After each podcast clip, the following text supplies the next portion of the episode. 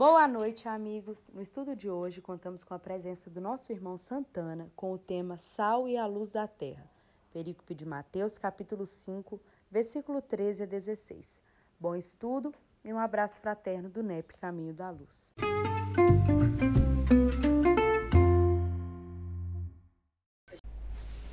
Senhor Jesus, Mestre querido, mais uma vez em Teu nome aqui estamos, Senhor, agradecidos por isso, nos conduzir até essa sala toda semana, com a persistência, com a paciência que aqui temos chegado, todos nós.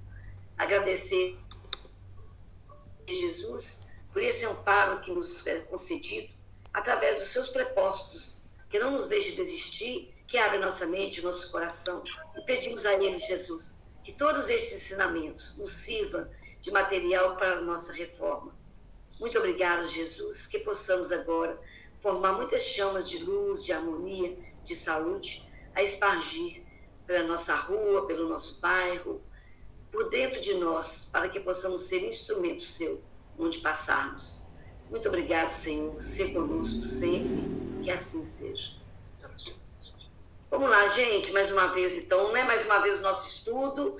Agradecer muito o pessoal que teve sábado. Nós fizemos um estudo extraordinário sábado, sabe, o, o, o Santana? Que o, o Aloysio Elias se prontificou a estar conosco no sábado.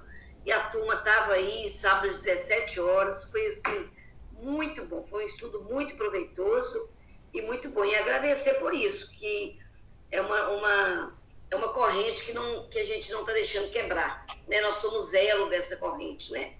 E muito, muito bom a gente poder ter aproveitado aqueles, aquelas horas é, no sábado. E hoje o Santana vai conosco mais uma vez, nos prestigiando com a, com a fala dele e vai estudar conosco com o perícope de Mateus. Ah. Vamos lá, Santana, fica à vontade. Não, Conceição, me, me lembra como é que é o formato aí? Eu falo ou vocês vão perguntando? Como é que funciona? Não, você vai falando e se a gente quiser perguntar, a gente pergunta. Se não quiser, a gente fica lá, você continua falando. Vai assim. Então tá bom. Bom, a referência que você me passou é para falar sobre o sal da terra, a luz do mundo, né, a Isso. candeia. Bom, é, antes de qualquer coisa, nós temos que falar sobre a cultura do povo hebreu. E, obviamente, que senão nós não conseguimos entender o que foi dito. Quando Jesus fala da ideia do sal insípido, nós imaginamos só que seria o sal perde o seu sabor. O sal se, o sal se torna amargo, ele perde sabor. Então, nós estamos pensando só em sabor, em tempero. E sim, ele está falando isso também. Porque o, o sal, quando perde a sua capacidade de temperar, ele perde seu valor. Só que, muitas vezes, o sal, quando era já um sal insípido, um sal amargo, ele era usado no chão para fazer o rejunte das pedras. Então, o que Jesus queria naquela, naquele momento, ele está falando, fazendo duas referências. Uma, a ideia dos apóstolos não serem sem sabor, né? não, não serem simplesmente passar, passar sem, sem uma, uma informação, sem, sem que fossem um tipo de referência, sem trazer algo importante. É, que o francês vai chamar de en passant, de passagem. Ele queria alguém que realmente fizesse diferença entre as pessoas, como ele estava fazendo ali. A outra é a ideia de que, caso isso não acontecesse, eles seriam simplesmente pisados. A, ideia da pisa aí não é pisado no sentido de, de serem maltratados, mas eles teriam o valor perdido, porque o sal, como eu disse, ele era usado entre as pedras, para rejuntar as pedras que eram montadas para fazer as estradas, né? Aquela dentro da cidade. Então, obviamente, que Jesus está falando acerca desse sabor. O que, que seria esse sabor? Nós vamos verificar isso em cada momento quando Jesus fala de por parábola. Vocês já devem ter ouvido aqui, com certeza. Então, inicialmente eu vou chover no molhado um pouco. Mas por que, que Jesus falava por parábolas? Ele falava por parábolas porque a parábola é um estilo literário do judaísmo faz parte da estrutura literária do povo hebreu.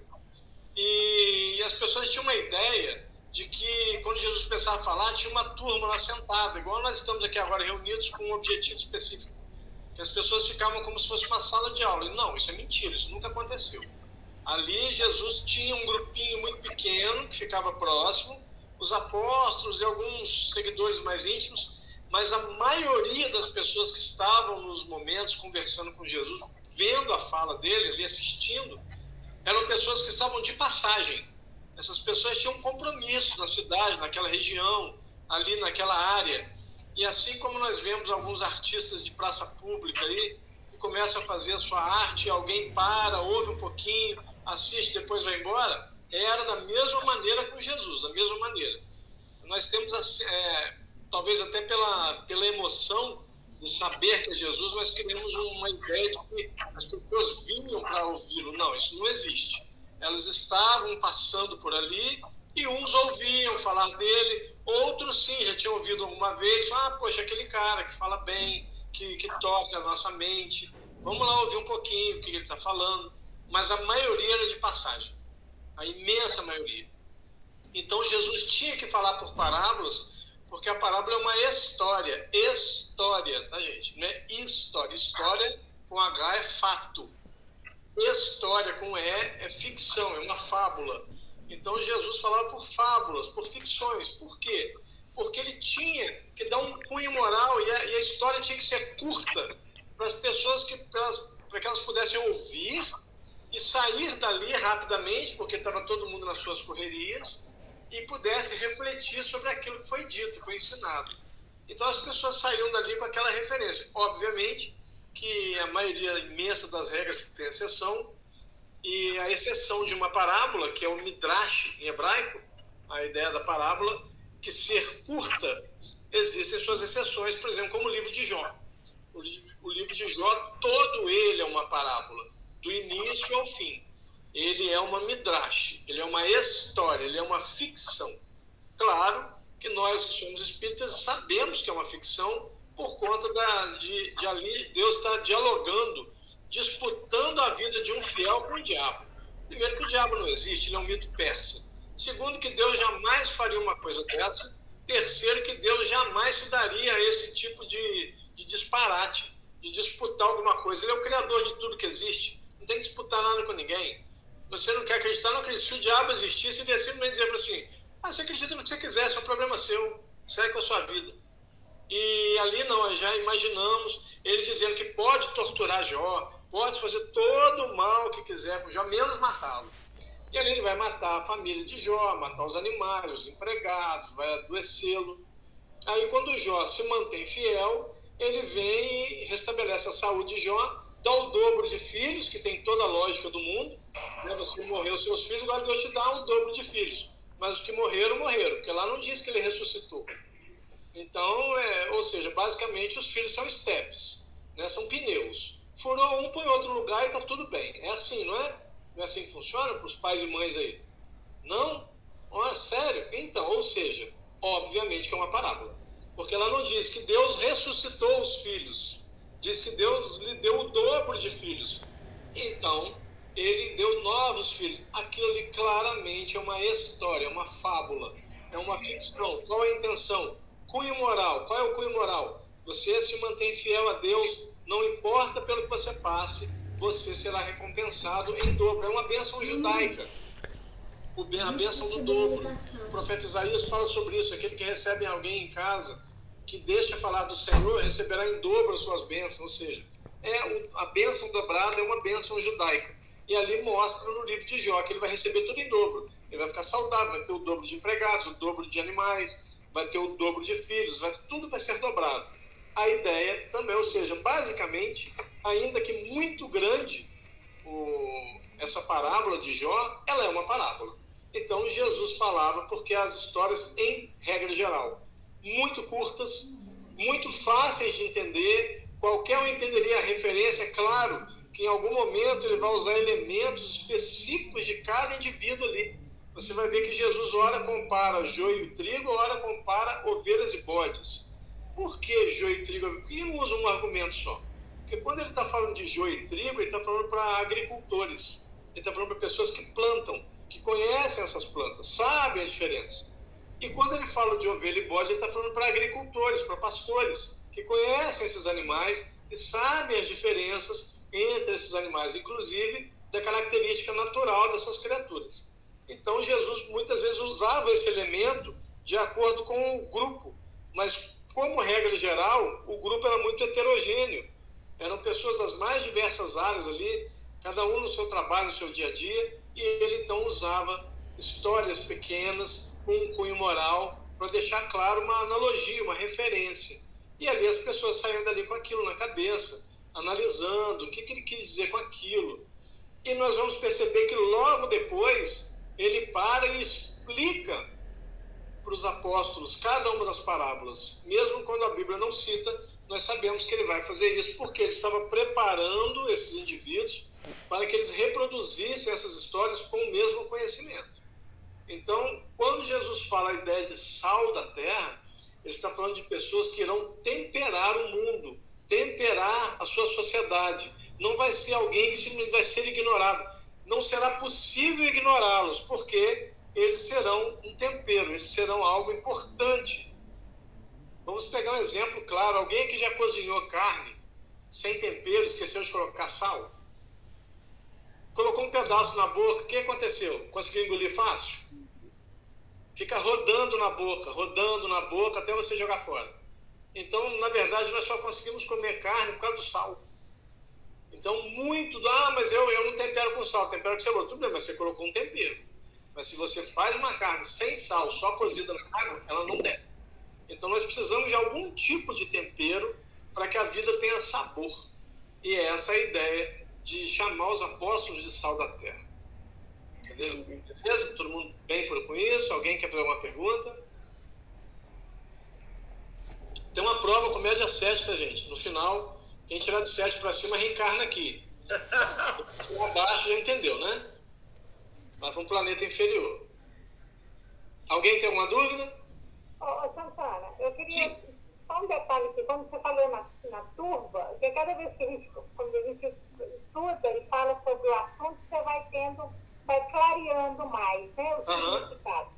Sim. E quando a gente fala na turba, eu quando falava em turba, eu já pensava nos estropiados, nos aleijados, nos doentes, de tudo quanto é forma de miséria. Sim. Mas lembrando também dos estrangeiros, que passavam por ali.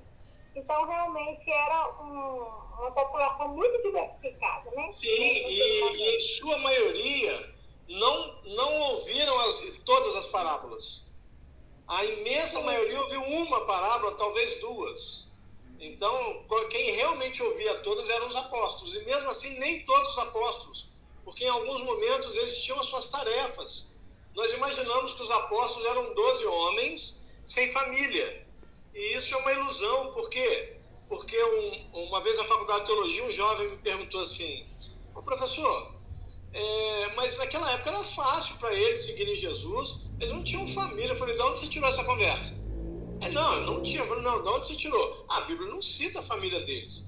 Então, então, se for assim, Pedro, é, por isso tem motivo de Pedro ser revoltado. Porque Pedro tinha sogra não tinha mulher. Isso é muito ruim né, porque Jesus curou a sogra de Pedro. Então, como é que ele pode curar a sogra de alguém que não é casado? Então, quer dizer, tipo, você quer ser minha sogra para me, me, torturar? Eu não quero mulher, não, quero só a sogra. Isso não existe. Aí ele morreu de rir e falou, ah, não tinha prestado atenção nisso. Pois é. Falei assim, aí brinquei falei assim, ah, se bem que existem sogras que são como mães, tá, gente? É só uma referência, só uma brincadeira, para fixar. Então, eles tinham família, eles tinham afazeres. É, não sei se vocês já estão assistindo aquela série The Chosen, Obviamente, aquela série não é baseada na Bíblia, ele tem ali uma licença poética, uma licença literária para ele escrever, para ele falar do jeito que ele quer. Ele, ele não tem uma obrigação de cumprir com, com o relato bíblico. Não é a função do autor. Mas ele, ele muitas vezes mostra situações que poderiam ser verdade. Há um momento, por exemplo, que Jesus vai conversar e curar um indivíduo que agrediu aquela, aquela criatura que o bom samaritano ajudou. Ele vai, ele vai ajudar o agressor, a pessoa que, que assaltou, que machucou aquela pessoa que foi ajudada pelo bom samaritano. Então nós vamos ver ali no The Chosen algumas situações que, que nos lembram sim alguma passagem bíblica, mas obviamente, como eu disse, não tem, não tem uma obrigação de se apegar ao que diz a Sagrada Escritura. Isso não existe. Ele tem a liberdade ali de roteirizar da maneira que ele bem entender até porque ele em nenhum momento diz que ele seria fiel à Bíblia. Tanto que ele não fala especificamente de Jesus, ele chamou escolhido, the chosen. para evitar, inclusive, mesmo assim, existe uma revolta no meio teológico, as pessoas dizendo que isso é um absurdo, porque ele está mexendo com algumas coisas, mas eu, eu penso o seguinte: ele está escrevendo algo que, inclusive, está fazendo muita gente que não conhecia Jesus conhecer. E depois a pessoa vai procurar saber se é verdade ou não, vai descobrir. Existe algum livro que fale sobre ele, aí vai pegar lá Amélia Rodrigues, o Primícias do Reino, o, né, o, o Trigo também dela, e outros livros da Amélia Rodrigues, e a própria Bíblia, se decidir estudar. O Evangelho segundo o Espiritismo. Mas é, é como um toque para buscar isso, já foi interessante. Então, é, é, Ilcimar, Ilcimar, realmente, a maioria que estava ali era de passagem, muito rápido. Não, não tinha, você vê que em algum momento ele fala de uma criança, tem o jovem mancebo, lá, o rico mancebo, que vem falar com ele, mas não aparece de novo, como a maioria não fazia. Então, em cada momento, por exemplo, aquela mulher hemorroísa, aquela mulher com sangramento constante, ela ouviu falar que ele passaria por ali e foi até ele. Mas não quer dizer que ela seguiu, que ela ficou atrás dele. Ela foi naquele momento, ele foi curada e seguiu a vida dela. Então a gente nem sabe se ela se tornou uma seguidora de Jesus. Nós só sabemos que, obviamente, ela foi curada pelo próprio relato dela e o que Mateus vai registrar. Beleza? Ok? Alguém mais, gente? Alguma pergunta? Silvia, levantou a mão. Fala, Silvia. Boa noite. Boa noite. É, eu queria só, nesse caso né, do The Chosen, eu vejo por esse lado é, de estar tá querendo mostrar que a gente tem que olhar não só pelo lado de quem apanha, né? Mas nós temos que olhar também do lado daquele que bate, né? Do agressor. O que que leva, o que que levou aquela pessoa a ter aquelas atitudes, né? Que precisa ser trabalhado como numa escola, né? Aquela criança que está apresentando comportamento agressivo que, que a gente tem que fazer com aquela criança. É a mesma coisa. É interessante, né, que nesse episódio específico, ele ali, ele, ele, como isso não tem registro bíblico, ele poderia colocar qualquer tipo de motivação. E a motivação daquele homem é uma necessidade financeira, ele está passando um aperto financeiro. Mas não quer dizer que todo mundo que seja agressivo vai ser por isso. Muitas vezes é por, é por ser mal mesmo, o indivíduo acredita pela revolta dele com a sociedade, ele quer tomar dos outros. Mas ali eu acho legal porque levantou esta possibilidade. É o que você falou, porque senão nós olhamos para um indivíduo que é mal, que fez alguma coisa ruim, fez alguma maldade qualquer, nós logo imaginamos que a intenção dele era somente o mal, que era, um, que era ganância pelo dinheiro, era só simplesmente tomar o que é do outro. Mas às vezes não, é movido pela sua revolta. Nós, vemos, nós vamos ver isso, inclusive, quando você vai é mal atendido por um atendente de balcão, por exemplo, a pessoa está revoltada, não com você. Ela está magoada, ela está ferida, alguém já, já descontou nela alguma, algum tipo de coisa. Ela carrega alguma tristeza, alguma revolta que ela traz de casa muitas vezes.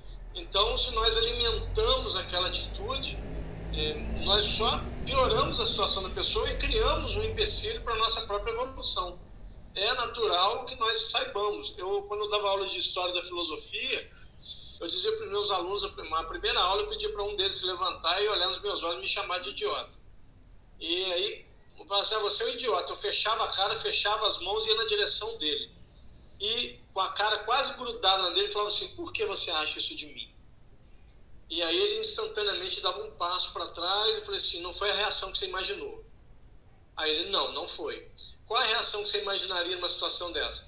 No mínimo, que você fosse me ofender de volta. Falei, isso é um indivíduo reativo. É um indivíduo que não pensa, ele só reage. Ele está ainda muito instintivo. O nosso instinto é reação. Se um projétil é lançado na minha direção eu vejo, eu vou desviar. Eu não, não lembro que atrás tem um filho, ou tem um irmão, ou tem um amigo.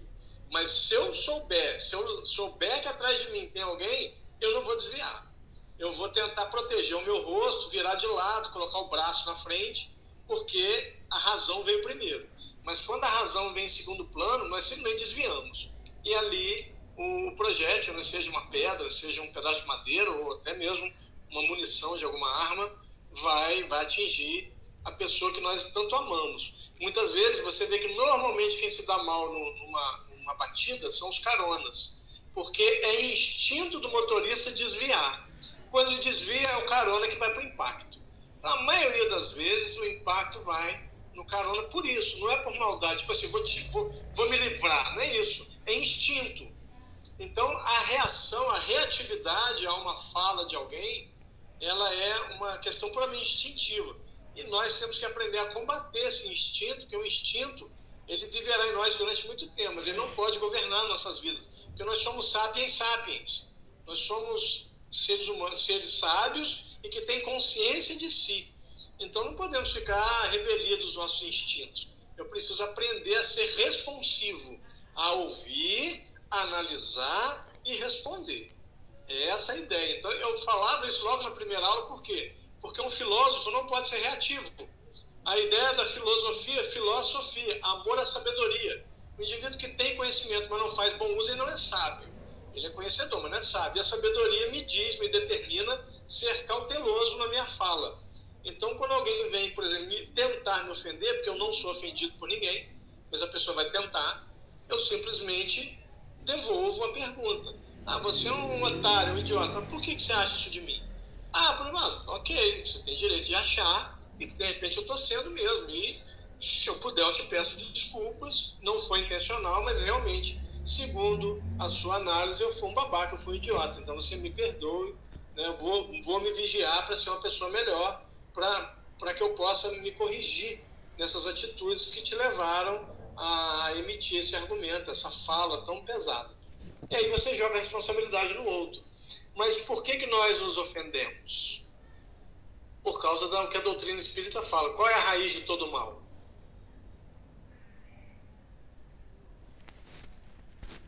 Lá no livro dos Espíritos. Qual é a raiz de todo mal? Orgulho. Orgulho. O orgulho é a raiz de todo o mal. Então, o indivíduo que vai emitir uma ofensa, ele não, ele não tem o poder de me ofender. É eu que tenho a característica de permitir a ofensa. Quando eu não permito, ele não me ofende. Se eu emitir uma mesma ofensa, uma mesma expressão, uma mesma fala para um grupo de pessoas, vão existir pessoas ali que não vão se ofender. Então não é a minha capacidade de ofender, é a capacidade de cada um aceitar a ofensa. É a frase antiga, né? Mas é interessante dizer que alguém me traz uma ofensa, cabe a mim aceitar ou não o presente. E então simplesmente não aceito um presente desse. Mas é, foi legal você falar, Silvia, porque a gente acabou emendando outra coisa. Mas sim, muitas vezes o indivíduo ele, ele pode sim ser mal, mas pode ser que ele esteja perdido, não está sabendo como agir. E ali no desespero ele vai ser reativo, ele vai simplesmente partir para cima e agredir alguém ou, ou tomar alguma coisa de alguém porque ele tem às vezes um filho, como ele no caso daquele episódio tinha, né? família tinha filho é, necessitado né, de comida. Tranquilo, gente? Mais alguém?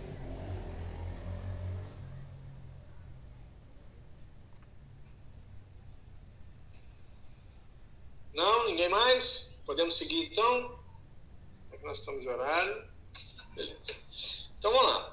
Ali também Jesus vai falar da ideia do, da luz do mundo, né? a luz do, no olhar de cada um. Por quê? Nós vamos, ouvimos já falar tanto nessa expressão né, que a, a os olhos são o espelho da alma. O que, que Jesus quer dizer com aquilo? Ah, então tem que ter olhos bondosos. O que é um olho bondoso? É alguém que vê com qualidade. Alguém que olha, igual o exemplo que a gente deu agora, que a Silvia lembrou. Olhar para alguém e não simplesmente julgá-lo, mas tentar entender o que, que se passa com aquele indivíduo, o que, que será que está acontecendo. Existe uma história muito antiga que meu pai contava, que ele dizia assim, quando Jesus andou pelo mundo, né, uma expressão que ele usava muito, ou seja, na época de Jesus, ele estaria andando, lembrando que isso não tem registro histórico, tá gente? É uma história, é uma ficção. Que Jesus estava andando com os apóstolos, os seguidores mais íntimos, por uma estrada e viram um, um corpo de um cão já em estado final de decomposição. Então aquele cheiro horroroso, os ossos muito, muito aparentes já, e os apóstolos colocando o dedo no nariz, fechando. Nossa, que cheiro horrível, que visão horrorosa, que coisa feia, que, coisa, que cheiro ruim. E quando olharam para Jesus, Jesus estava com a mão debaixo do queixo, olhando na direção e sorrindo. E alguém virou para ele e falou assim: Meu senhor, por que, que está olhando para aquilo ali sorrindo? Ele falou assim: Ele olhou para ele e falou assim: Que belos dentes ele tinha, não?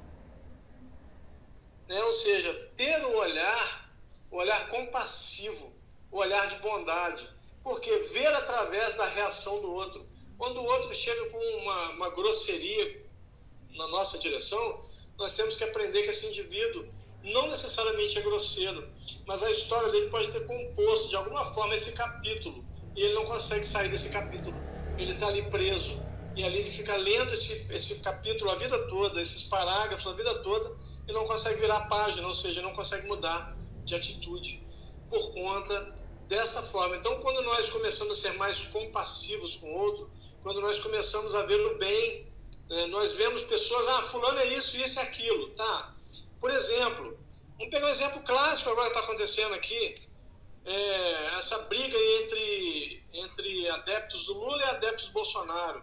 Uma briga que, na minha opinião, é respeito quem vota em qualquer um de verdade, mas a briga, brigar por isso, é estupidez.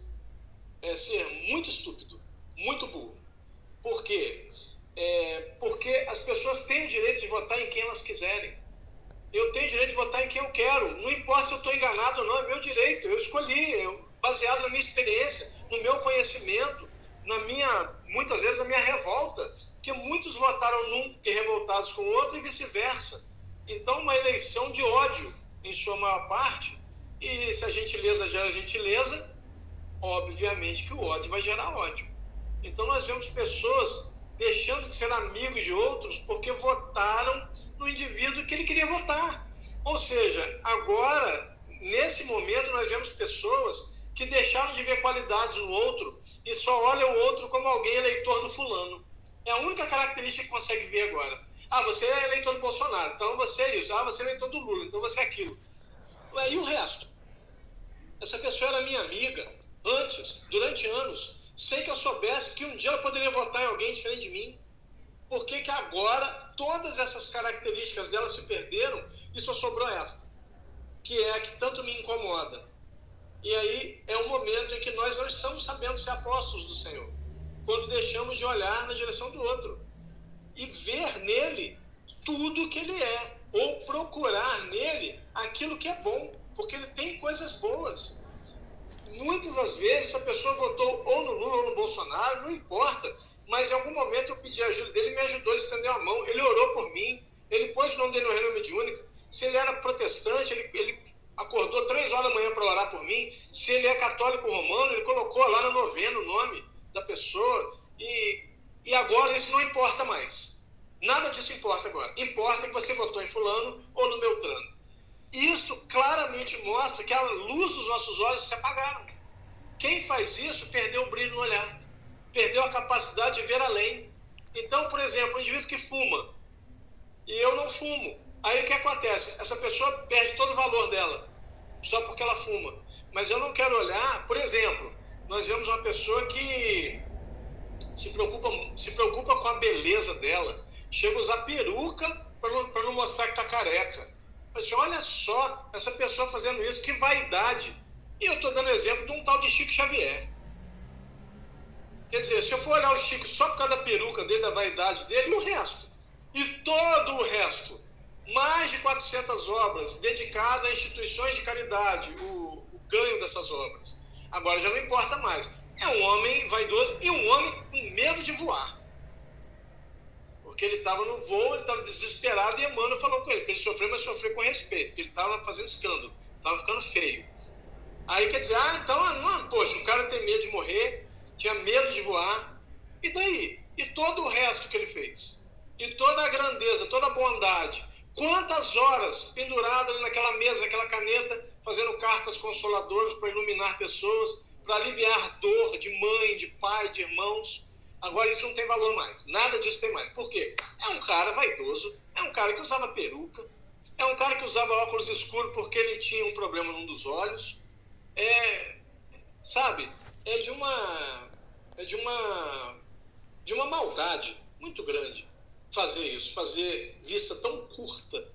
Então, o que, que Jesus está falando? Que da luz dos olhos ali, que olhar, um olhar compassivo, um olhar bondoso, entender que aquele indivíduo carrega nele uma dor. E muitas vezes essa grosseria, essa que as pessoas vão chamar de estupidez, mas essa grosseria dele não é necessariamente comigo. Ele está revoltado, ele está perturbado, traz de casa alguma tristeza, é, já ou pessoas que vão levar alguma coisa para ele, ele, por exemplo, o cara vai já vai ser agressivo com uma enfermeira ou enfermeiro, por quê? Porque teve algum enfermeiro ou enfermeira que foi grosseiro com ele, ele já vem com o pé atrás. Nós precisamos entender isso. Então Jesus, quando fala da ideia deles serem a luz do mundo, ele não está falando somente para eles iluminarem, mas acima de tudo para eles terem luz no olhar para eles verem através das sombras que todos nós carregamos. Todos nós carregamos sombras. Quando algum paciente meu chega para mim e fala assim, cara, eu errei, né? Eu falo assim, errou sim, parabéns, seja bem-vindo. Bem-vindo aonde? A humanidade, onde todos nós erramos. Que bom, estava faltando você aqui. E você achou que você não errava, agora que você sabe que você erra, seja bem-vindo. Voltou para o grupo. Então, toma o seu lugar e faça a melhor coisa que você pode fazer. Aí o paciente fala, que qual coisa? Aprenda com seu erro em vez de lamentar. Então, por exemplo, vamos dar um exemplo. Aquela mulher que vai ser levada para ser pedrejada lá por Jesus. O que, que aquela mulher está sendo acusada do quê?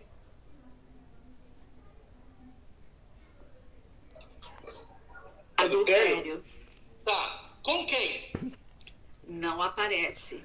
Não aparece. O marido não está 20, na cena. 20, versículo 10. O homem e a mulher, a mulher. que foram pegos. Ou seja, tem que haver flagrante.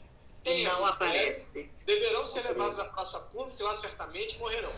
E você, nesse caso, só existem duas formas de execução judaica: o enforcamento, que é desconhecido da maioria, e o apedrejamento. Nesse caso, esse casal seria apedrejado até a morte. morte. Pois é. O problema é que essa mulher, ela era adúltera, sim, mas não com o homem. Ela era adúltera com Deus. Porque lá no livro de Juízes diz que quando o povo adulterava com Deus, ou seja, adorava uma outra divindade, Deus levantava um juiz entre o povo, isso antes da época dos reis, para colocar o povo novamente em linha com a Torá, com as regras que foram estabelecidas. Então, nesse caso, essa mulher, sim, ela, ela, ela foi acusada de maneira correta, mas as pessoas entendem que ela foi, ela estava com outro homem. Não, ela só foi adúltera com Deus, ou seja, ela abriu mão do Deus único, bendito, soberano de Abraão, Isaac e Jacó e adorou uma outra divindade, segundo os acusadores dela. Mas em nenhum momento ela falou que eles estavam acusando falsamente. Então é uma possibilidade, porque ela poderia alegar. Agora, tanto, que... Pode falar. tanto que Jesus nem fala para ela, vai que a tua fé te curou. Isso. Ele, ele apenas ela, fala é, para ela seguir e não, não pecar mais. É, mas não tornar pecar, ou seja, não cometer o mesmo erro, tá, gente? Porque não tem como a pessoa virar perfeita. Mas não cometer o mesmo erro. Ou seja, o que, que ele quer dizer? Mulher, você viu o que aconteceu? Você quase morre à base de pedrada. Você vai fazer isso de novo e se eu não estiver lá para evitar. Então, vá. Aí o que ele diz? Vai e lamentes o resto da sua vida, não é isso? Não mas as pessoas têm feito isso. Quando alguém erra, fica a vida inteira lamentando aquele erro. Não funciona, não resolve, nunca deu certo, nunca dará. O que eu tenho que fazer com o erro é aprender com ele. Lamentar não funciona. Porque você vai lamentar 20 anos. No dia que você aprender com ele, aí sim, teve o efeito. E naquele caso ele diz: vá e não tornes a pecar, ou seja, não cometa o mesmo erro porque eles não te acusaram, mas eu também não te acuso. E olha que interessante. Ele diz: aquele que não tem pecados, que atire a primeira pedra, só a primeira. Depois todo mundo ia poder jogar. Mas a primeira tinha que ser por alguém sem pecados. E com isso, o que, que ele fez? Ele fez com que todos que estavam ali ficassem olhando um para a cara do outro e reconhecendo que nenhum deles, por mais que eles admirassem aquelas pessoas, nenhum deles estava isento de qualquer tipo de pecado. Cada um ali portaram na sua memória, na sua mente, naquele momento, pelo menos um crime. E aí ele fez com que eles olhassem ao redor, reconhecessem que eles também estavam errando e foram, fossem embora. Mas se tivesse um indivíduo que não for, tivesse pecado, aquela mulher teria morrido na base da pedrada. Porque só que, se Jesus diz para apedrejar, ele seria preso por incitação. Porque existe uma expressão em latim da área de direito que chama ius puniendi. Só o Estado pode punir. E o Estado ele era romano. Então só quem podia executar era Roma. Eles podiam tanto que Jesus foi morto por romanos, a pedido dos judeus. Mas foi a execução romana, a crucificação. Senão Jesus seria apedrejado até a morte ou enforcado. Ele é, ele é, ele é crucifixado ou crucificado porque é uma forma de execução romana. Mas quem pediu a sua execução foram os judeus. Então os judeus não podiam executar ninguém, eles não tinham esse direito. Só o Estado podia punir. E ali só Roma. Então se Jesus fala, pode apedrejar para estar de acordo com a lei de Moisés, ele seria preso. Se ele diz para não apedrejar, eles iam falar assim, aí, ó, esse aí que é o Messias, que está contra a lei de Moisés. E isso é importantíssimo entender, porque ali, Jesus olhando, só de passagem, ele sabia que os acusadores, com toda a sua ira, pedra nas mãos, eles sabiam que eram pessoas que estavam muitas vezes com raiva da sua própria essência, da sua própria, das suas próprias atitudes, ou seja, da sua própria vida, e queriam de alguma forma descontar em alguém.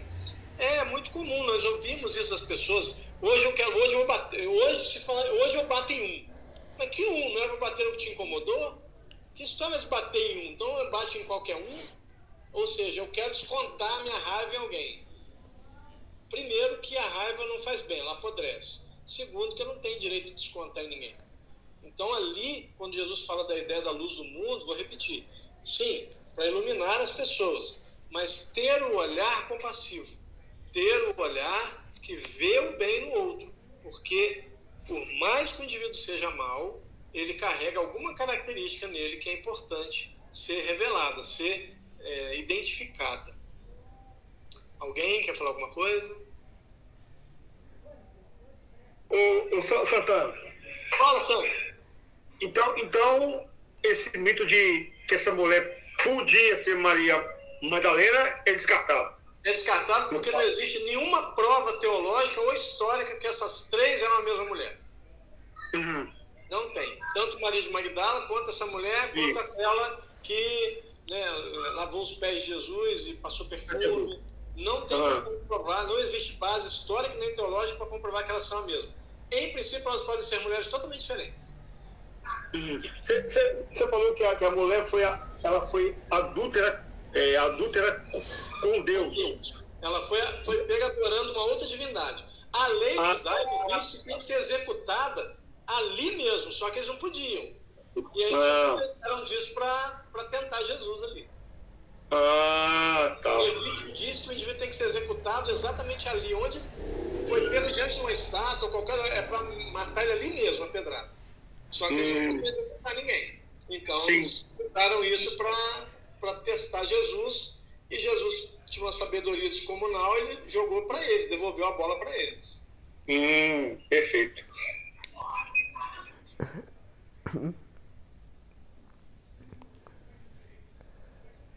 Mais alguém? Nossa, estou me sentindo sozinho aqui. Só eu que falo. Porque tá bom. Oi? Porque tá ótimo o hein? Porque tá ótimo? O tá professor, o aluno tem que ouvir. participando. O professor fala e o aluno escuta. Não pode, velho. Tem que, ter, tem que questionar. Paulo de Tarso dizia lá em Atos pro, em favor dos bereanos que o bereano ouvia questionar. Mais tarde, ele ia analisar. Entendeu? Então, se alguém tiver um questionamento, fale aí, gente. É a hora para a gente trocar. Eu imaginava, quando eles tinham certeza de uma mulher adulta, já apedrejava, sem ser pegada assim, na cena do crime, você entendeu? Sim. Tipo assim, falou que adulto já, já matava, não tinha é, perdão. Não, ali, ali que acontece, quando era adúltera, é adúltera, adultério com Deus, ou seja, adorar outro ídolo, outro Deus, é. a execução era sumária e ali, era ali mesmo, onde tivesse. Agora, no caso do adultério com homem, o texto é claro dizer que os dois tinham que ser levados à praça pública, para que todos é pudessem apedrejar. Nesse caso, essa mulher é levada a uma praça.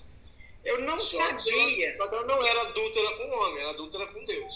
Eu não sabia desse fato que ela era adúltera com Deus. Para mim, é, sempre, sempre soube que ela era adúltera é, é, é, em relação ao homem.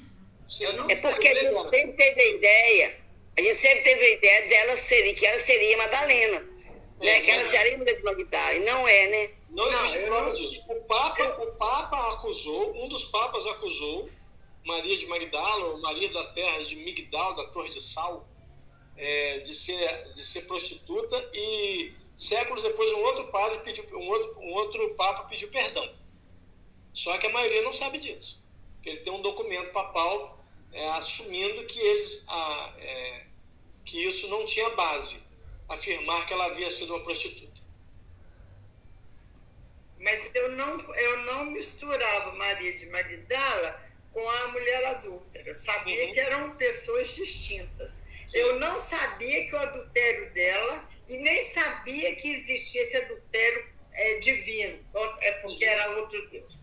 Isso para mim é uma novidade. Tá vendo? Já estou aprendendo. É. Eu vou mandar para vocês depois, para vocês, só uma referência do livro de juízes, que eu não lembro de cabeça agora. Mas lá diz que quando o povo adulterava com Deus, Deus levantava um juiz. A palavra adultério está bem clara no texto. Fala, Silvia. E, e também tem a questão do, do apedrejamento sobre as pedrinhas pretas e brancas, né? Você pode, você sabe sobre isso? De a, a branca, é, é, isso está isso tá mais explicado, acho que em Paulo Estevão, né? No julgamento de Estevão, né? E também, é, e me parece que é, é os que condenam colocam uma pedrinha preta, colocava uma pedrinha preta num, num pote e os que é, os que não condenavam era uma pedrinha branca. É, é, e me parece que tinha um levantar de mão também. Os que é, não se é, isso está no Paulo isso está no Paulo Estevão. É, nesse caso, Silvia, ali é julgamento. Né? E nesse caso, quando alguém era pego em adultério, não havia julgamento, era execução sumária. E Seria como se fosse um voto, né? Sim. Seria um voto, né, Silvio? Seria como se fosse um voto da pessoa. É, isso é chamado de lançar Paulo... sorte. É, Paulo Estevão. Isso aí. Não, e é, você vê que isso, por exemplo, é, é usado pela maçonaria. Então, isso vem de longe. A maçonaria, quando um indivíduo vai ingressar à maçonaria, os maçons atuais, eles, eles põem bola branca ou bola preta, ou seja, a favor ou contra o ingresso daquele novo membro. E ela, por não estar tá o marido, por não estar, tá, não, não o marido, o homem o ali homem. na cena, né? E por ser uma um adultério a Deus, então ela não passou por isso, né? Não, foi não. automático, né? Isso. Então ali, ali, na verdade, ela só não foi executada sumariamente, é, porque ela deveria ser levada à praça. No caso dela, adultério com Deus tinha que ser execução instantânea, ali mesmo. Só que, é o que eu te falei, o Estado era, era romano. Então, eles não, se eles fizessem isso, os romanos iam prender e crucificar todo mundo que fizesse isso. Então, ninguém fazia, para não passar perto. Porque se romano pega, os romanos pegassem, eles iam ser crucificados por desobediência. Então, eles, o que eles fizeram?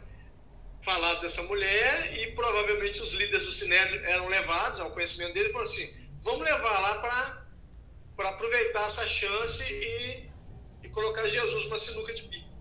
Mas se fosse antes do Império Romano dominar a região, quando Israel era, era, era livre, vamos dizer assim, ela seria executada instantaneamente. Se fosse com um homem, os dois iam ser arrastados pela cidade, levados à praça pública e já começar o apedrejamento instantâneo. Tinha votação, não tinha nada. Tá, e me fa... posso fazer mais uma provocação? Claro, à vontade. O do Boa Nova. E a, a mulher do Boa Nova, a gente entende, subentende que é uma prostituta. Uhum. que vai a apedrejamento, que vai. O que, que você acha? E que até mostra depois, é, leva a, a, a, o cenário que nos mostra é uma prostituta, né? É, o que acontece? Eu, eu, eu, eu penso assim, a prova histórica para mim é, é, mais importante. Por quê? Porque é a minha formação. Então nós vamos buscar sempre a questão histórica. Eu me especializei em exegese e hermenêutica, que são as formas de interpretar. Para isso eu, tenho que, eu tive que conhecer a cultura hebraica, a cultura do povo hebreu e a cultura grega para conseguir traduzir o texto de acordo com o que eles realmente queriam dizer. Então, para mim, o fator histórico é, é, pesa muito. E, historicamente, não tem como provar, porque a forma de provar é, a prostituição, ela não seria, então, é, julgada por adultério, mas por prostituição. Seria muito específico, entendeu? E ela, e ela seria também executada sumariamente. Só que nós podemos, temos que entender também que o judeu que a, a, prostituição é a profissão mais antiga do mundo. Por quê? Porque as pessoas faziam uso. Então, o cara não queria mandar, matar as prostitutas, porque ele queria, ainda que fosse ilegal, ele queria fazer uso. Nós vemos isso hoje no Brasil. É, nós, vemos, nós sabemos que aquelas mulheres estão ali, são prostitutas, mas ninguém faz nada. Eles sabem que elas são. E a prostituição no Brasil não é legalizada como em alguns países que têm até carteirinha, elas têm até sindicato. O Brasil não tem. Tanto que há uma época aí saiu um boato de uma lei que era na época da Copa e da, e da Olimpíada, que seria uma bolsa prostituta. Para os prostitutos poderem se cuidar, cuidar dos dentes, do rosto, do cabelo, para receber melhor os visitantes. Eu vi um médico falando revoltado com essa notícia. Eu falei, cara, tem certeza? Eu falei assim, presta atenção, cara no Brasil isso é ilegal, isso é crime, prostituição é crime. De onde se tirou isso? É não que estão falando, não, rapaz, estão falando, estão falando um monte de coisa.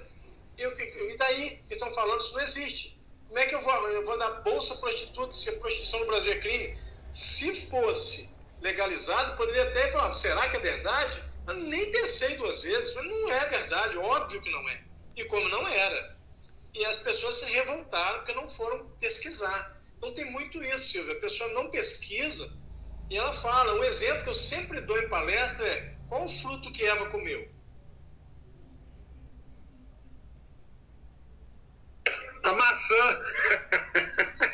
Não é o que as pessoas falam? A palavra maçã não, não aparece em um único lugar da Bíblia. A palavra maçã não aparece na Bíblia em nenhum lugar, nem no hebraico, aramaico do Antigo, nem no grego do Novo, nenhuma tradução. Lá diz que ela comeu o fruto da árvore do conhecimento do bem e do mal. Não tem nada de maçã. E a maioria fala assim: ah, não, não mas a Eva comeu maçã. Mas que maçã? Da onde tirou isso? Jonas. Jonas é. O profeta Jonas, ele é ordenado a falar ao povo de Nínive, aos ninivitas. E, eles descobrem que ele é um, é um pregador, né? é, um, é um profeta pagão, é um profeta fujão que não queria falar para pagões, ele queria dizer para pagãos, só para os judeus, e ele resiste, não quer ir, ele foge, vai para um barco, o barco é sacudido para a tempestade, descobre que ele está fugindo, joga para fora do barco, a tempestade cessa, ele é engolido por uma criatura, e quando chega na praia de Nível, ele está no ventre. O que, que é ventre nesse caso? Na barriga. Barriga. Na barriga de um bicho. Que bicho? Baleia! o texto é claro dizer grande peixe. A baleia é um cetáceo e os cetáceos são mamíferos. Ah, mas é porque ele sabia, mesmo assim não bate. Por quê? Porque não existe uma única espécie de baleia é conhecida que tenha a garganta com espessura suficiente para engolir um ser humano. Se estava no ventre, estava dentro da barriga, teria engolido. Não existe baleia nenhuma, até o momento conhecida, que consiga engolir um ser humano. Por isso que ela consome só pequenos peixes e plâncton. Ela não consegue comer, ela tem garganta estreita. Então, não diz baleia. Grande peixe. Uma outra também que é famosíssima, essa você já deve ter ouvido em palestra, orador falando isso. Lá na Bíblia não diz que não cai uma folha da árvore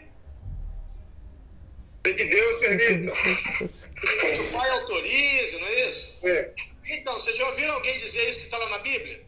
Sim. Está no Alcorão. Alcorão. Nunca esteve na Bíblia. Não tem um único lugar. Eu tenho um aluno, que, um ex-aluno, que ele está 16 anos procurando.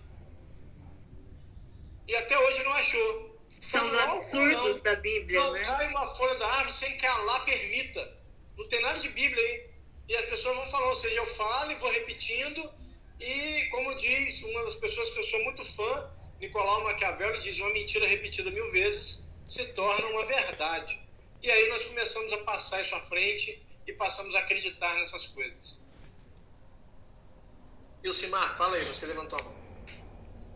Assim, só, só voltando aí na, na, no, na fala da Silvia, quando ela fala que lá no Boa Nova, no Boa Nova é, fala que a mulher é prostituta, mesmo se ela fosse, no caso, então, teria que aparecer o homem, porque seria o homem o adúltero.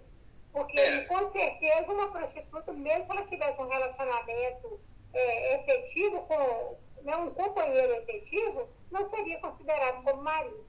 É isso aí, e mesmo que ela não fosse. o homem de qualquer jeito. E mesmo que ela tivesse com um homem não fosse casada esse homem também, na lei judaica eles não poderiam ter relação sexual sem estar casados. Então seria um tipo de adultério do mesmo jeito.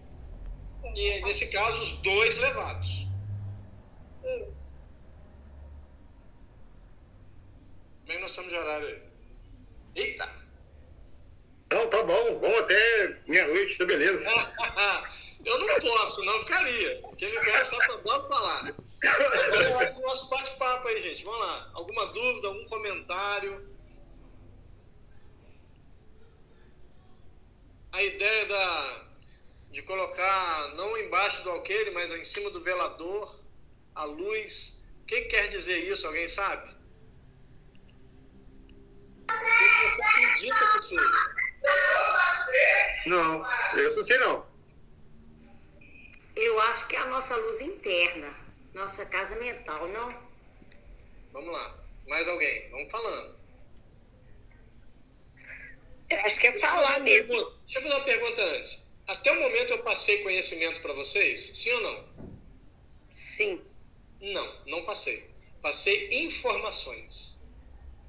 Vocês vão processar no córtex pré-frontal e no córtex central, vão analisar, vão comparar com o que vocês já estudaram, vão conversar com outras pessoas, vão formar conhecimento.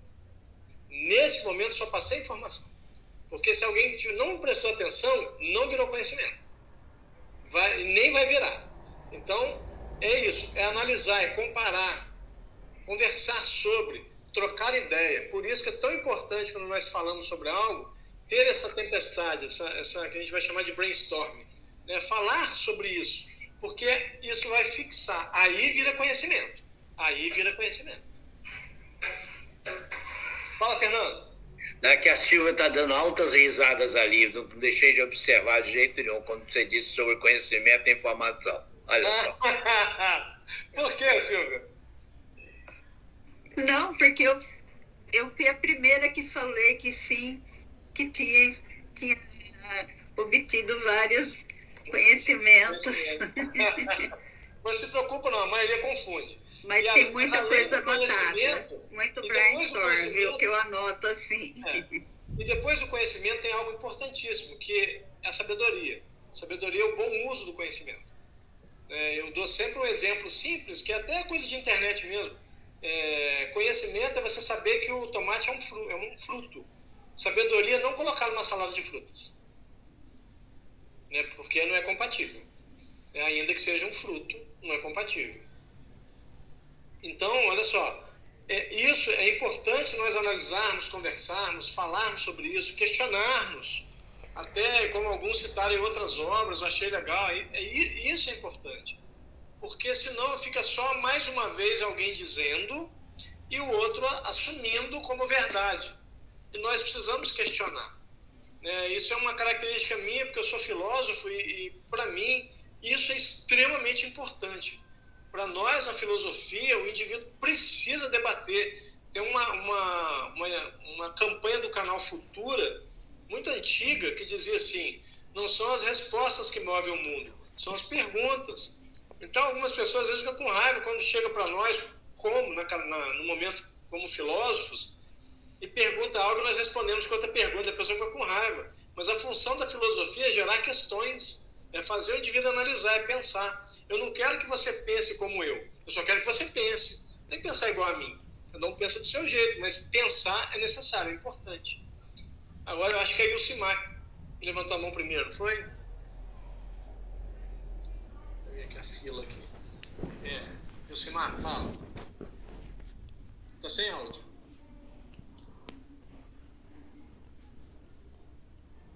É, voltando à candeia lá, né? Uhum. Sobre o candeeiro. Eu, eu, sempre que eu ouço essa, essa frase, é, eu na minha cidade, a energia elétrica chegou, eu tinha 12 anos de idade. Aí quando ligou, que apareceu aquele monte de luz que a gente nunca tinha visto na nossa cidade, é, é, eu lembrei lá do Antigo Testamento, eu tinha 12 anos, e faça-se a luz, foi daquele jeito. Uhum. O Espírito tinha iluminado muito para mim. Quando eu vi a minha casa toda iluminada, como se fosse um milagre aqui. É só quem, quem já teve essa experiência que sabe o que eu estou falando. Porque lá em casa era lamparina, né? E aí quando a gente fala essa, é, que essa, essa candeia estar em cima, é, é essa noção que eu tenho. É dessa luz espargir e eu não estou falando aqui de história, eu estou falando, eu falando né, de experiência própria. É, esse, esse sentimento, esse conhecimento. E que se, se eu tenho um pouquinho de luz, que eu deixe essa luz aparecer e que outras pessoas possam estar ali é, iluminadas também.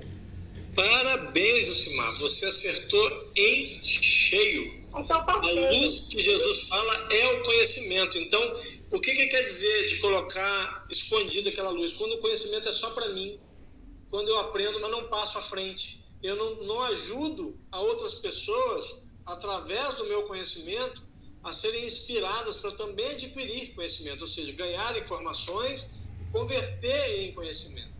Então, o que, que Jesus quer dizer? Ali está falando para os apóstolos: olha, isso que eu estou ensinando é para vocês irem falar, é para guardar para você, não.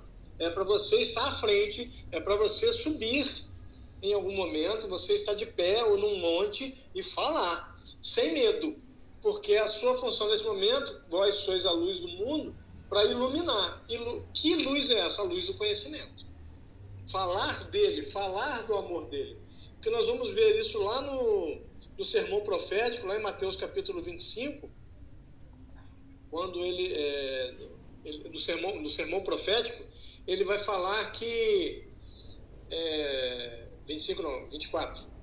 Ele vai falar que quando todos conhecerem essa boa nova, então virá o fim.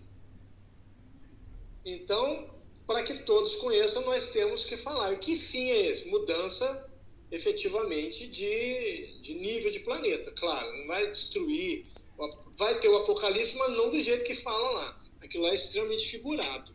Mas vai sim, uma separação. Os que se adequarem reencarnam aqui, os que não se adequarem vão ser retirados. Porque a terra é herança dos que se adequam, é o que está lá no, no, capítulo 25 de Mateus. É, então, no sermão profético, lá no, no capítulo 24, ele vai falar muito sobre isso. Que quando todos conhecerem a boa nova, então virá o fim, porque aí todos vão ter a oportunidade de escolher.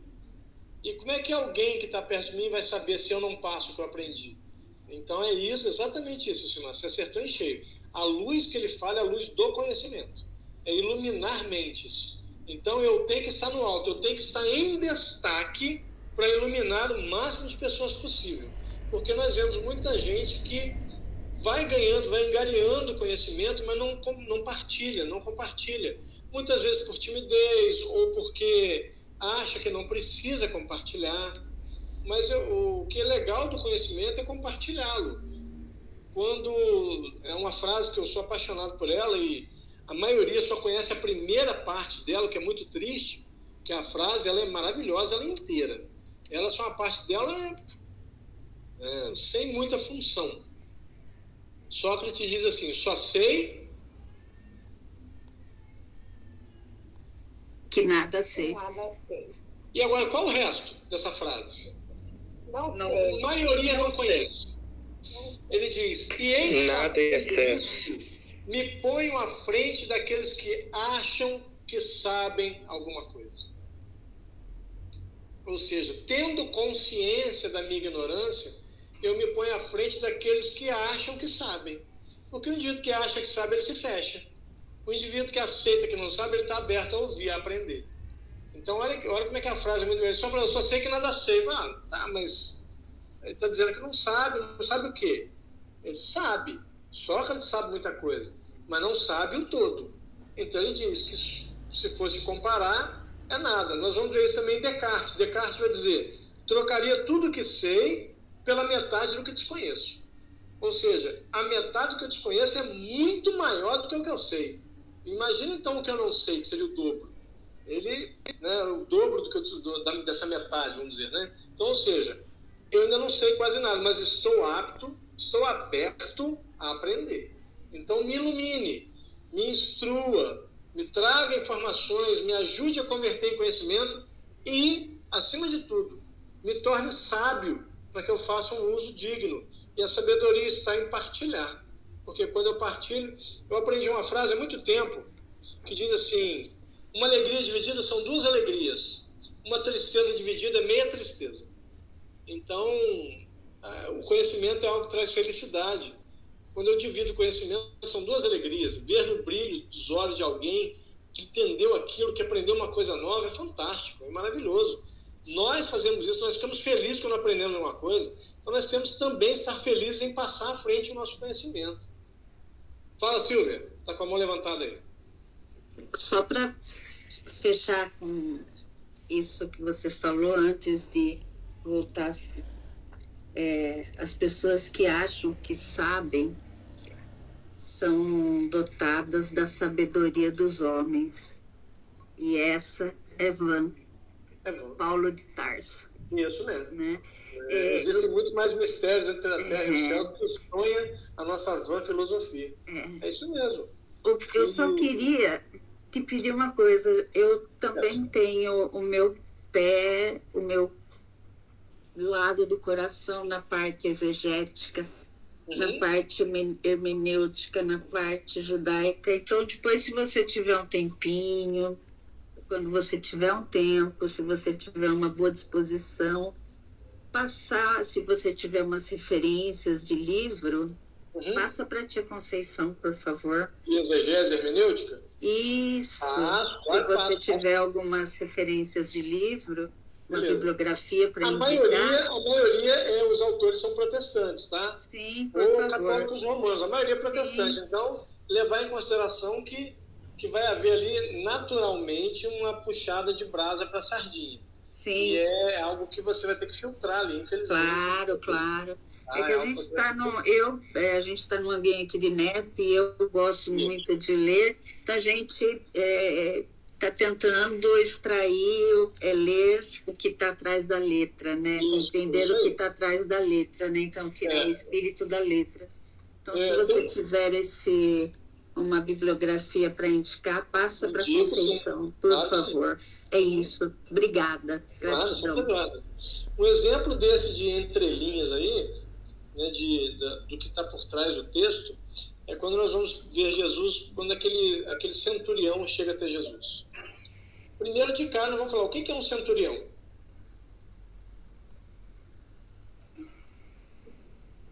Soldado. Eu pertencia ao exército romano, né?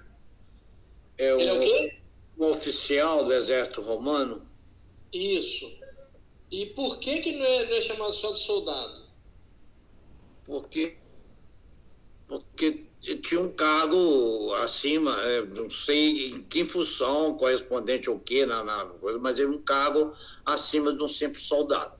Exatamente. Um a equivalência ao exército brasileiro de um capitão. É que capitão. uma companhia sob as suas ordens. O centurião tinha uma centúria, 100 homens sob o comando dele. Vocês já viram alguma vez um militar né, um militar, um oficial. O oficial é tenente para cima. Já viram alguma vez um oficial do Exército, da Aeronáutica, da Marinha, em uma, uma questão oficial, andando sozinho?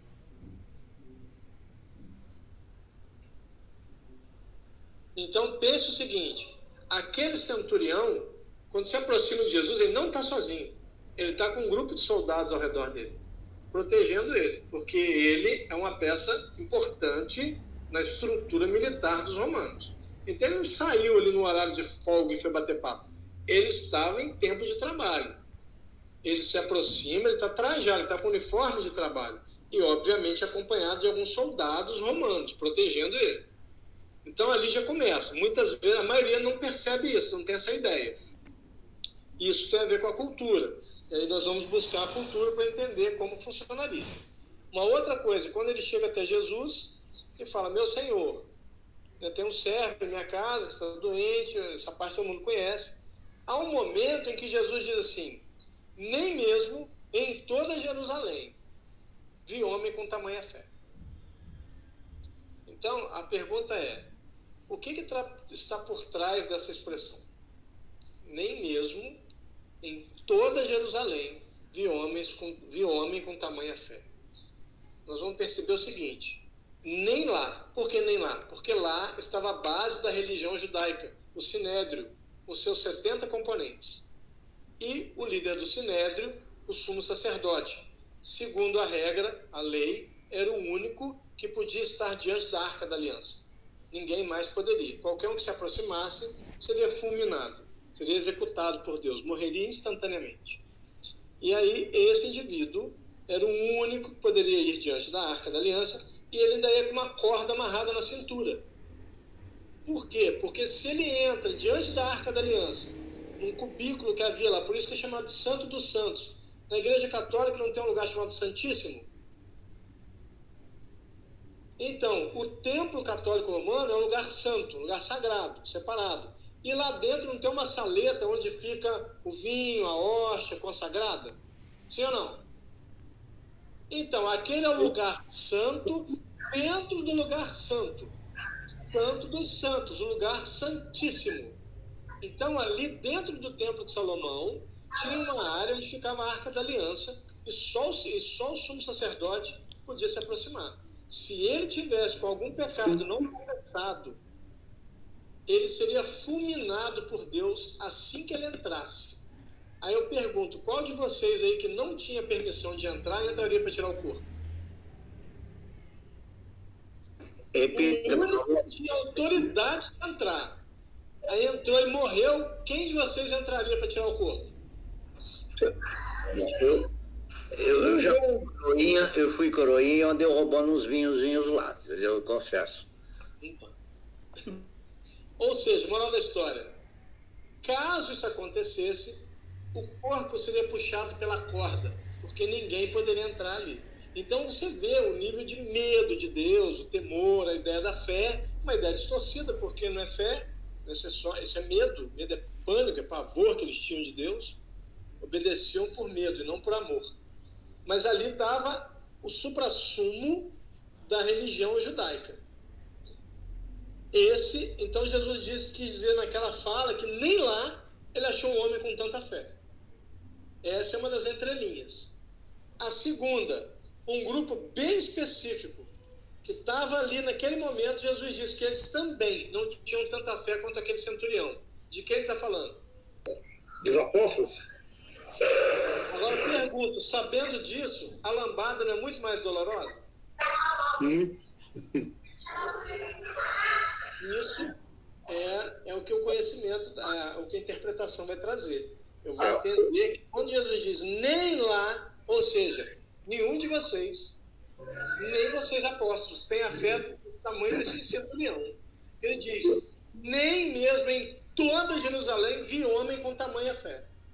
Então, não importa a fé que eles tinham, não chegava ao tamanho da fé daquele centurião. Fala, João. Põe o áudio aí que está sem áudio. Ô Santana, porque o centurião virou para Jesus e falou assim: o senhor não precisa ir. Também eu tenho um homem, um homem sob o meu, meu comando. Quer dizer, ele está percebendo. Eu, eu, também, eu também sou uma pessoa que tenho pessoas acima e pessoas sob o meu comando. Sim. Quer dizer, ele, tá, ele, tá, ele compreendeu a posição de Jesus e Jesus se surpreende, é interessante que fala assim, Jesus se surpreendeu uhum. e se maravilhou Você não precisa ir, não. Também eu tenho homens sob meu comando. Mando um, vai, ele vai. Falo pro outro, vem, ele vem. eles fazem. É. E se, se, se, só se eu falar, você não precisa se. É, é, que Jesus se comprometeu imediatamente. Isso, e ele era. Ele era o, ele era o, o, o conquistador, né? Ele Sim. ali, ele estava no papel do dominador. Sim, do, do, do, viol... o Império pela violência. Sim. Do Império Romano, é isso aí. E se os judeus se entrassem na casa dele, eles iam se contaminar, eles não entravam. Eles é. não se misturavam com o infiel. e Jesus. Não sou digno que entreis. É, e ele, olha ele reconhecendo pois a é. superioridade moral de Jesus, né? Ah, por isso Jesus. Senhor, né? É, que lindo, né? Que lindo. É, e Jesus fala assim: olha, nem todo Israel encontrei tamanha fé. É isso aí, Olha que maravilha. Em nenhum lugar, nem mesmo entre os apóstolos. É, eu, eu, então, eu, mas... Aí eu fico imaginando, nós somos um dos doze ali nessa hora. Dói na hora, né, João? É, eu, eu, viraria, eu viraria pro João e pro Sam assim, não acredito que ele falou isso pra gente. Não é possível. Ou seja, nem, aí, nem, aí Jesus, nem vocês estão reconhecendo. É, aí Jesus ia olhar e falar assim, falei sim, fui eu que falei. Então é isso mesmo, parabéns. Mas esse fato do centurião, eu não sei direito essa passagem. O centurião foi até Jesus para prendê-lo? Não. Ou para conversar com ele? Não, foi pedir para ele curar o servo dele. Ah, tá, lembrei. Na, na verdade, ele pediu para os é, pro, anciãos da cidade irem até Jesus, porque ele não se sentia digno. De, e os anciãos falaram assim, não, só pode ir que ele é gente boa. Inclusive, é. ele fez a sinagoga, ele erigiu a sinagoga aqui de Cafarnaum para nós. Ou seja, ele respeita a nossa cultura, ele não é um, um centurião qualquer. O Santana, você imagina, ele era o dono da vida e da morte naquele lugar. Se ele mandasse executar alguém, acabou. E vai, é. vai recorrer a quem? Não, e, e ali, hum? ali, é isso aí, João, é exatamente isso. Ali ele tinha autoridade de julgar e executar. Ele poderia, ele poderia perfurar alguém com a espada ali, matar na hora. Porque ele era do, ele era do Império Romano. E o ius puniente servia para ele, ou seja, ele podia punir. Os outros não. Se ele pegasse um destacamento e falasse assim, vai lá e chama esse Jesus que eu quero ele aqui agora. Isso, eles, de iam, eles arrastariam Jesus pela, pelo ah, Imediatamente. É, é, e ele não fez absolutamente nada disso. Ele vai como quem, como um necessitado, né? como alguém que precisa. Ele foi com humildade. E ainda pedir para um servo, né? E servo não é ninguém. Servo é, é menos que um animal na, na, na, naquela época. O animal eles, valia mais. Né? Eles viam dessa maneira, verdade. Ele não. Você vê que ele já era uma pessoa diferenciada. É, é, é. Esse, e ele fala assim, não, esse servo é da, da, minha, da minha intimidade, né? Alguém com, com quem eu tenho. Muito bonito, muito linda a passagem. Essa passagem é linda demais. Mais alguém?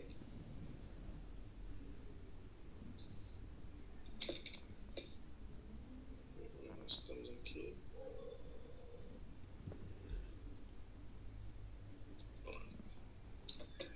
Ô, ô, ô, Santana, mas. mas Fala, é, Sami! Ô, Sami, fala a verdade primeiro. Que, é, primeiro, a mentira não é de Deus. Você veio hoje só pra minha causa, não foi? Com certeza. Eu sabia. Cara de pau. Pois, aqui, essa, essa fé, esse poder desse centurião, é, como é, nos dias, né, no caso, na, na, na época de Jesus, né, ele tinha escolher tudo, né, de, de, de falar, de, de, apenas um, um, um, um, olhar, mas eu acho que não, eu acho que esse diálogo dele ali, Jesus, Jesus já sabia que, de quem era ele. Já. Né? Ele, ele, ele, ele tem a capacidade de olhar na direção de alguém e ver esse alguém realmente, enxergar esse alguém. É, aí no, no caso que ele, que ele fala que o ser a vida tá ruim, tal, tal, né? Então eu acho que ele, ele, ele foi na questão de não acreditar. Você acha que o centurião foi sem acreditar? Foi. Não creio, Sami, por uma única razão. Ah. O que, que é fé? A fé é algo, para mim, é divino. Tá, mas de fé um verbo. É, Confiança. Confiança, isso, confiança. Confiança. E a Fernanda? Então, olha só. A maioria vai fé. É certeza. Fé é certeza. Fé é ter certeza, estar certo. Ou seja, como é que eu provo? Sabe, nasceu uma criança na minha família. Pergunte para mim se é menino ou se é menino. Oi, eu não estou ouvindo. Nasceu uma criança na minha família. Pergunte se é menino ou se é menino. Ah. Menino ou Menino ou menina? Eu acho que é menino. Respondi? Sim, não. Eu- novo. É menino ou menina? Eu creio que é menino. Respondi? Não. É, Pergu- Pergunta de novo. é menino ou menina? É menino. Respondi? Respondeu. Então, a lógica diz que eu só afirmo quando eu tenho. Certo. Confiança. assim. Certeza. Sei Certeza. Que basta uma palavra sua. Ele não falou acho, creio. Ele falou sei que basta uma palavra sua ele estará curado. Pelo contrário, ele foi sabendo que ia, que Jesus poderia resolver, desde que Jesus quisesse. Ele só não sabia se Jesus ia querer. Tanto que tem um momento que Jesus desce o sermão do monte, há um, um- um homem que está tomado pela, pela imundície, que mais tarde foi chamado de lepra e hoje é chamado de mal de Hansen ou Hanseníase. Mas naquela região, naquela época, era chamado de imundície, porque o indivíduo era imundo, porque ele portava Hanseníase. Ele se aproxima de Jesus e diz assim, Senhor, filho de Davi, tente compaixão de mim. Aí Jesus pergunta, o que queres que eu te faça? Ele responde assim: Se tu quiseres, eu serei limpo. Ele não falou que acreditava nele, só não sabia se Jesus ia querer. Mas ele entendia que se quisesse, ele estava curado já. Mas ele não tinha certeza se Jesus queria. Aí Jesus sorri, toca o rosto dele e diz assim: Pois então eu quero. Seja, e o texto relata que ele se tornou limpo, ele ficou livre da doença. Então, certeza é isso. O centurião diz: Sei que basta uma palavra sua e ele estará curado. Então, pelo contrário, ele foi sabendo, ele não foi acreditando realmente, não. Ele foi sabendo que Jesus tinha capacidade de curar, mas ele não sabia se Jesus ia querer ou não curar. É a mesma história. Você, você, você é um banqueiro e eu sou um correntista. Eu sei que você tem dinheiro para me emprestar, mas será que você vai querer me emprestar? Entendeu? É, é aí que é a diferença. Mas se você quiser emprestar, eu sei que você tem para isso.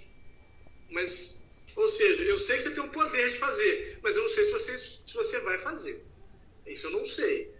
Aquela mulher hemorroísa, ela diz: Eu sabia que se tocasse pelo menos a tua veste, eu seria curada. Ou seja, sabia. Era um conhecimento, ela já sabia disso. Ela tinha certeza que seria curada se ela conseguisse pelo menos tocar a veste dele.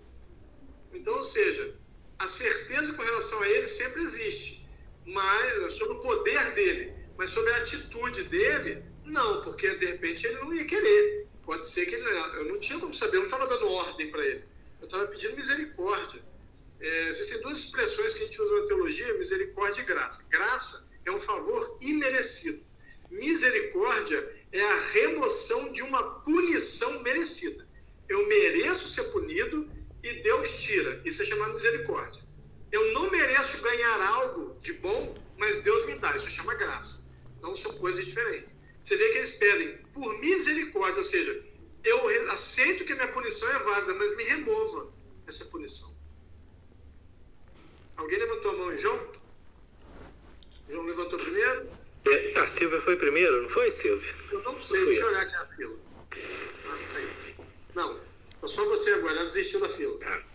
Deixa eu te falar, no, no- no cego Bartimeu também, quando ele pede para ser curado por Jesus, grita, grita, e ele fala assim, é, é, ele, ele, tá, ele tá te chamando, ele lança a capa longe, ou seja, já abre mão. ou se- ele- Na hora que ele levanta para ir, ele já, tá, ele já sabe o que, que vai rolar.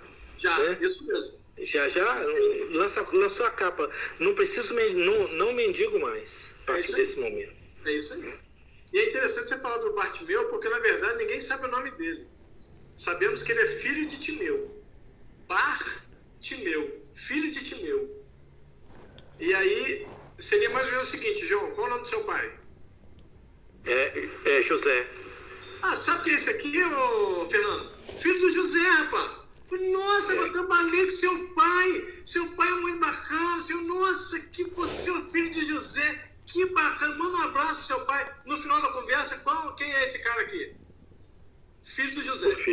Ninguém falou que era o João. É igual nós Não, conhecemos o. Sabíamos que nós, ele era filho de Timeu, mas ninguém sabe o nome dele. nós conhecemos outro que é o filho de Abás, né? Isso, Bar, Bar Abbas. Abbas. Porque o nome dele também era Yeshua.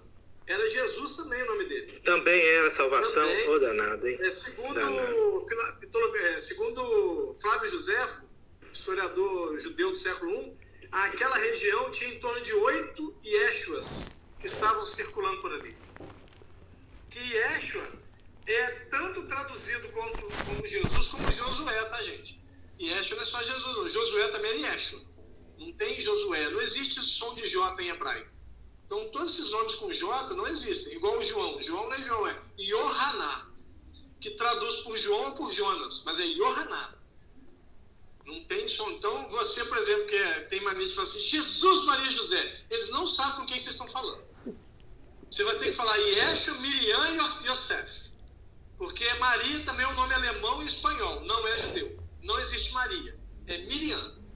Não é Jesus, é Yeshua. Não é José, é Yosef. Então você vai ter que falar Yeshua, Miriam e Yosef. Aí os três vêm. Mas você fala Jesus, Maria e José, nenhum dos três vem. Vão vir uma outra Maria, um outro José, um outro Jesus, mas eles não. Então, o nome verdadeiro, nesse caso de Bar Abbas, filho de Abbas. E, então, o nome dele era Yeshua Bar Abbas. Não se traduz o nome, tá, gente? É o que nós aprendemos.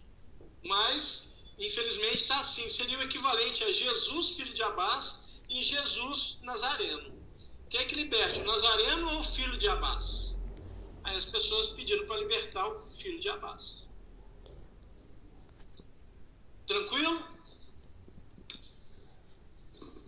Mais perguntas? Já desistiram de mim? Desistimos não. Na prova vai demorar para me chamar de novo, né, Conceição? Vou nada, tô chamando logo. Eu vou trazer o C de avião agora aqui. É, mas Sabia? agora, mas agora eu vou te dizer uma coisa. Eu só falo agora nesse grupo, só e somente só, ao vivo, lá em Ipatinga. Pois é. Aqui lá, eu sei que alguns aqui não moram em Ipatinga, mas só falo se eu estiver em Ipatinga. Não Mas nós vamos, providenciar, nós vamos providenciar isso, pode ter certeza. Ele já esteve aqui, gente, outras vezes conosco, né, presencialmente, foi excelente. Nós vamos marcar, tá? Agora, nós vamos, agora a gente tem 11 horas de ônibus, mas valeu cada minuto. A primeira, É, mas semana, agora nós vamos de avião. Pode... primeira semana de janeiro nós estaremos aí. Opa, aí, ó. Vamos ver. Ô, Santana, onde que você tá? Que cenário é esse que você tá aí atrás? Isso aqui é, uma- é- é um aplicativo que ele me, me deixa colocar fundos. Deixa eu remover aqui, Hum. Ah, então tá. Ah, tá. Então a gente olha esse homem, tá, gente? Que negócio é esse? Ele... Aqui é o interruptor inteligente. Santana puro. Ele faz isso de propósito, sabe? Só pra deixar a gente assim, curioso. Tem uma coisa assim, meio mística, uma ca- É, uma eu tô cadeira pensando. com luz acendendo, né, piscando, né? Eu Mas É, eu tô... Que que é isso, meu Deus? É, né? Eu posso também, Esse é ó. o poder da inteligência artificial, Conceição. É a inteligência artificial. Eu avisei pra vocês, olha lá na janela do fundo. É, coisas de Santana, coisas de Santana. Tem Ô, Santana. pra vocês olharem, tem aí. É muito. É muito mesmo. Aqui, estamos encerrando? Aí, ó, aqui já tá bem escuro. Olha a minha casa, como é que é bonito. É. Poltrona confortável. Bacana. Estamos encerrando aí. Muito bom estudo, tá? Muito bom. A gente viajou bem pelas, pelas passagens, né? Eu espero que você tenha gostado aí da, das intervenções. Pra mim foi maravilhoso. E você É. não conhece a Conceição. Eu, não- eu gosto de falar, mas não quero só falar. A ideia É. do estudo é uma troca. Então, se fosse uma palestra, eu entendo, mas o estudo é uma troca, né? Tem que haver. É verdade. É. Mas nós nós, Eu tô encantada. Ai, que bom, fico feliz. nós vamos conversar sobre a sua vinda, tá? Nós vamos ver aí, aí uma, uma oportunidade de você estar aqui com a gente. A gente traz esse povo todo, Estados Unidos, São Paulo, no, do Conselheiro Pena, traz todo mundo para cá. tá bom? Tá. Ô, Santana, muito obrigada, tá, gente? Mas foi excelente, muito bom mesmo o estudo. É, e lembrando, gente, semana que vem, quem vai estar conosco é o Lucas, tá? O Luquinhas Gabriel, o nosso Lucas. Ele que vem falar, fazer pra gente o estudo na próxima semana. Tá bom? Ô, Santana, é sempre bom te ouvir. Muito bom. Feliz. Sempre que, sempre que puder, você sabe. Toda vez que me convida, se eu não tiver um compromisso na data, eu vou aceitar. Tá bom? Tá, pode deixar. Nós vamos combinar assim, pode deixar. Então, gente, muito obrigado para todo mundo mais uma vez. Vamos fazer a nossa prece. Ô, Vilma, você não reza para nós aí, não? Você me achou aqui. A gente.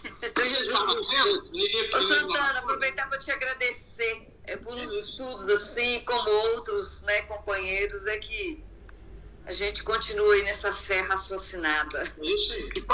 Fortalece, né, Vilma? Isso. É, é esse grupo, assim, fraterno, amigo, descontraído, é assim que a gente vai aprendendo e não vai desistindo, né? Não desiste de estudar. Não é uma coisa enfadonha. A gente gosta demais dessa, desses estudos. Ô, tia, mas, mas quem tem falta consecutiva tem que ser retirado do grupo, tá? Tem, Os tem. três falta consecutiva aí. Regra. Os de pau que escolhe orador e vem só. cara de pau que aparece quando o Santana também tem que ser retirado. Então, isso Então vamos agradecer? Vamos lá, Vilma. Tá vendo, né, Sam? O recado é pra você. Falaram com você, tá? Então, agradecendo aí a Jesus, que esse nosso mestre, que está sempre junto conosco, sempre nos intuindo nessa caminhada, aos nossos companheiros de jornada, sempre nos inspirando, nos fazendo acreditar nessa persistência no caminho do bem. Agradecemos aí ao Santana, a todos os nossos amigos aí presentes, que essa luz possa chegar em cada lar aqui representado. Muito obrigada, Jesus. Permaneça conosco. Que assim seja. Que assim seja.